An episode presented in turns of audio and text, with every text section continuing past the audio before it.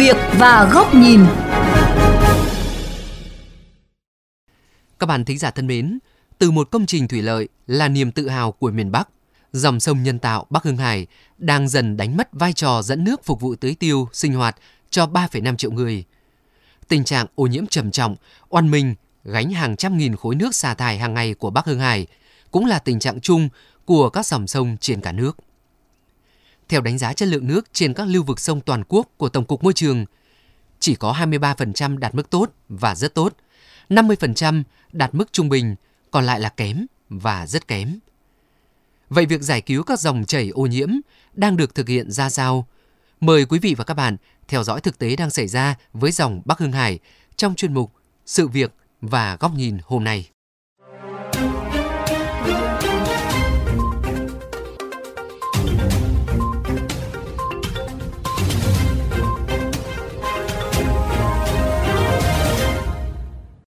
Nếu như ở Hà Nội, có dòng chảy nội đô bị ô nhiễm nghiêm trọng như sông Tô Lịch, sông Kim Ngưu, sông Xét, sông Cầu Bây, thì tại Hải Dương, kênh T1, T2 cũng ở tình trạng tương tự. Chúng vừa là kênh dẫn nước thải sinh hoạt của người dân, vừa là nguồn cấp nước cho các hệ thống sông thủy lợi khác. Bà Phạm Thị Quế sinh sống gần trạm bơm Bình Lâu, phường Tân Bình, thành phố Hải Dương, nơi nước kênh T2 đổ vào sông Bắc Hưng Hải cho biết. Xưa còn dùng nước tắm giặt rồi rửa rau, rửa cỏ là toàn múc nước sông lên đấy chứ nhưng bây giờ thì thò một cái tay xuống để làm cái gì không ai dám thò tay xuống. Dân ở xung quanh ở đây giờ chịu đựng cái cảnh ô nhiễm môi trường rất là khổ rồi nhưng bây giờ không biết làm thế nào. Giờ chỉ có mong làm sao các ban ngành mà chung tay mà vào cuộc ấy, mà xử lý được không khí xung quanh môi trường nó trong sạch đi để cho người dân đây người ta đỡ khổ tí. Toàn hệ thống Bắc Hưng Hải có 83 kênh chính và kênh nhánh bị ô nhiễm. Trong đó gần một nửa ô nhiễm từ nghiêm trọng đến rất nghiêm trọng – không vi sinh vật nào có thể sinh sống. Các thông số coliform, ô nhiễm nitrit, amoni đều vượt quá quy chuẩn nhiều lần cho phép. Trước tình trạng này, từ những ngày đầu năm 2022 đến nay, nhận chỉ đạo từ Bộ Công an, Công an tỉnh Hải Dương, lực lượng cảnh sát môi trường đã triển khai nhiều đợt cao điểm xử lý hàng chục vụ vi phạm xả thải ra sông và các kênh nhánh Bắc Hương Hải, xử phạt hơn 2,3 tỷ đồng.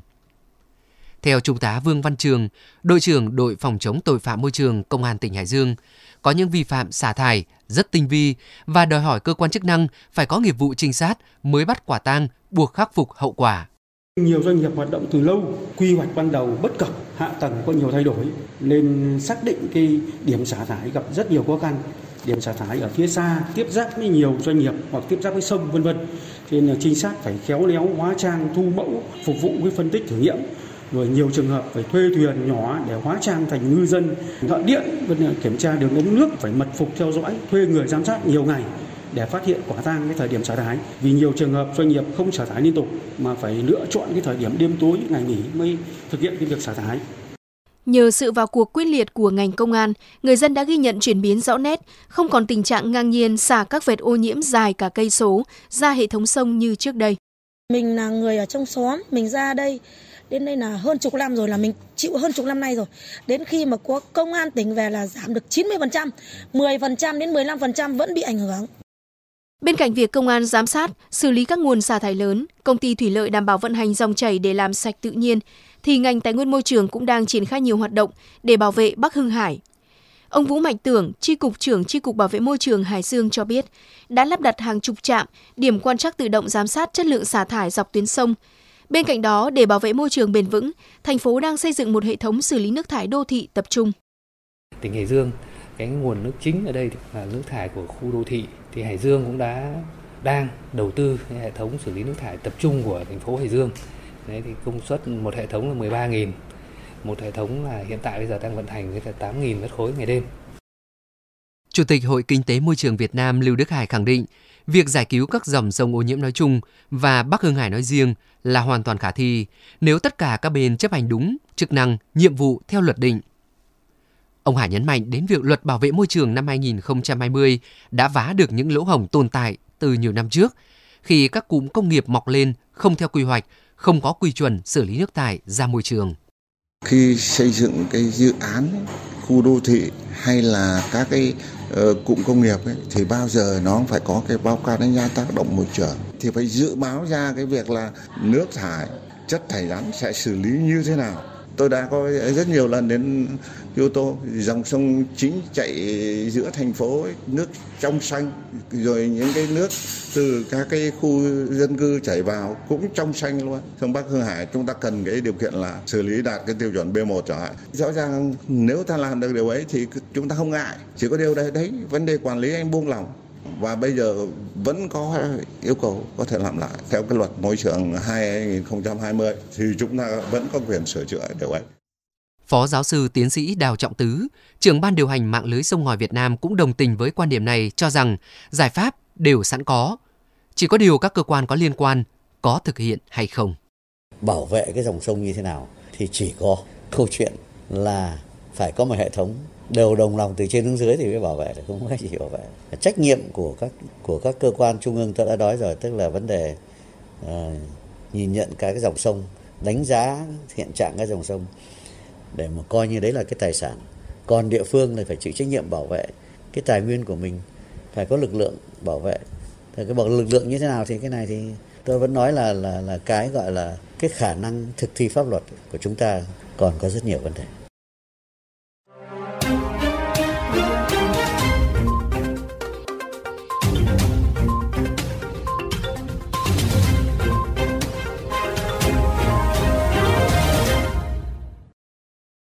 Ở phần tiếp theo của chuyên mục, mời quý thính giả đến với góc nhìn hồi sinh các dòng chảy không phải bất khả thi. Từ trước tới nay, với một đất nước sông ngòi chằng chịt như Việt Nam, việc thiếu nước xảy ra là một điều không tưởng. Những dòng chảy dồi dào mang theo lượng phù sa phì nhiêu hàng năm đủ để giúp cộng đồng dân cư đôi bờ bám vào sinh hoạt, phát triển kinh tế. Nó cũng giúp rửa trôi nước thải do hoạt động của con người xả ra các dòng sông. Nhưng vài thập kỷ trở lại đây, sự phát triển tự phát của các nhà máy xí nghiệp làng nghề, cụm công nghiệp đã tạo ra những nguồn xả thải lớn, ảnh hưởng nghiêm trọng tới việc rửa trôi tự nhiên. Bên cạnh đó, biến đổi khí hậu khiến mực nước các dòng sông ngày càng giảm. Có những dòng sông đã bị suy kiệt đến mức trơ đáy và mùa cạn. Những điều này biến một số con sông chịu lượng xả thải lớn trở thành một cái ao tù chứa nước thải. Chúng trở nên bốc mùi hôi thối với những dòng chảy đen kịt, sánh đặc. Các dòng sông bị nhiễm độc dẫn đến việc tưới tiêu hoa màu, ruộng vườn bị tê liệt. Khả năng cung cấp nước sạch cho con người cũng bị vô hiệu hóa. Sau khi khai thác quá mức, xả tất cả những gì bẩn thỉu, độc hại ra các dòng sông, nhiều địa phương đã quay lưng lại với các dòng chảy. Sự phát triển kinh tế, tốc độ đô thị hóa cao đã khiến nhiều nơi quên mất việc bảo tồn, phát huy thiên nhiên. Để rồi giờ đây, khi không thể chịu đựng được sự ô nhiễm các dòng chảy do chính chúng ta tạo ra, nhiều cộng đồng bảo vệ các lưu vực sông đã phải lên tiếng về tình trạng cấp bách, báo động, những cái chết được báo trước của các dòng chảy. Con người lại phải đi huy động các nguồn lực khổng lồ để cải tạo, khắc phục, vực dậy các dòng sông.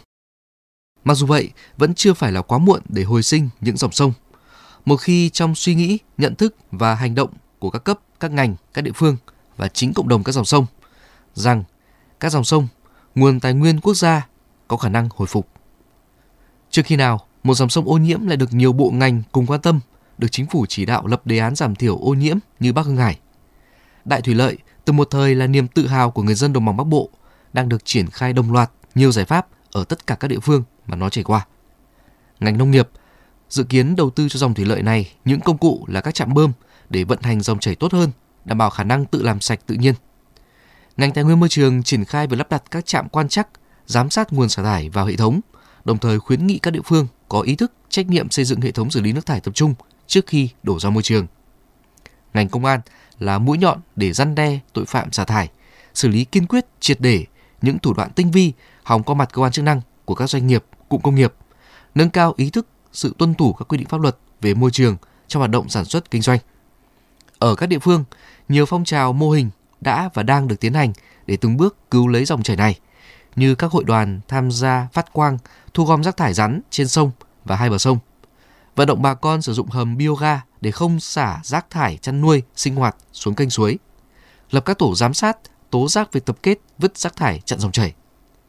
Những tín hiệu tích cực này cho thấy sự phát triển hài hòa dựa trên sự tôn trọng, bảo vệ thiên nhiên, môi trường mới là cách phát triển bền vững. Khi cả hệ thống chính trị từ trung ương xuống địa phương cùng vào cuộc với những chuyển động chính sách kịp thời từ luật bảo vệ môi trường năm 2020, hy vọng giải cứu ô nhiễm triệt để cho Bắc Hưng Hải và cả các dòng sông khác cũng được thắp lên. người dân sẽ nhìn vào môi trường, môi sinh dòng thủy lợi này trong 5 tới 10 năm tới để đo đếm sự quyết tâm, năng lực của các nhà quản lý, các quan chức năng.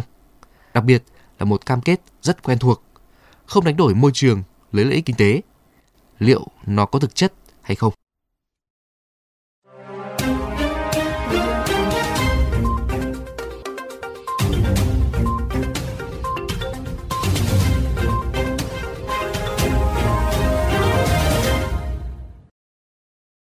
Thưa quý vị và các bạn, chuyên mục sự việc và góc nhìn với nội dung giải cứu các dòng sông ô nhiễm đã đến lúc hành động xin được khép lại tại đây. Quý thính giả có thể xem lại trên vovgiao thông.vn, nghe qua ứng dụng Spotify, Apple Podcast trên iOS hoặc Google Podcast trên hệ điều hành Android. Cảm ơn quý thính giả đã chú ý lắng nghe.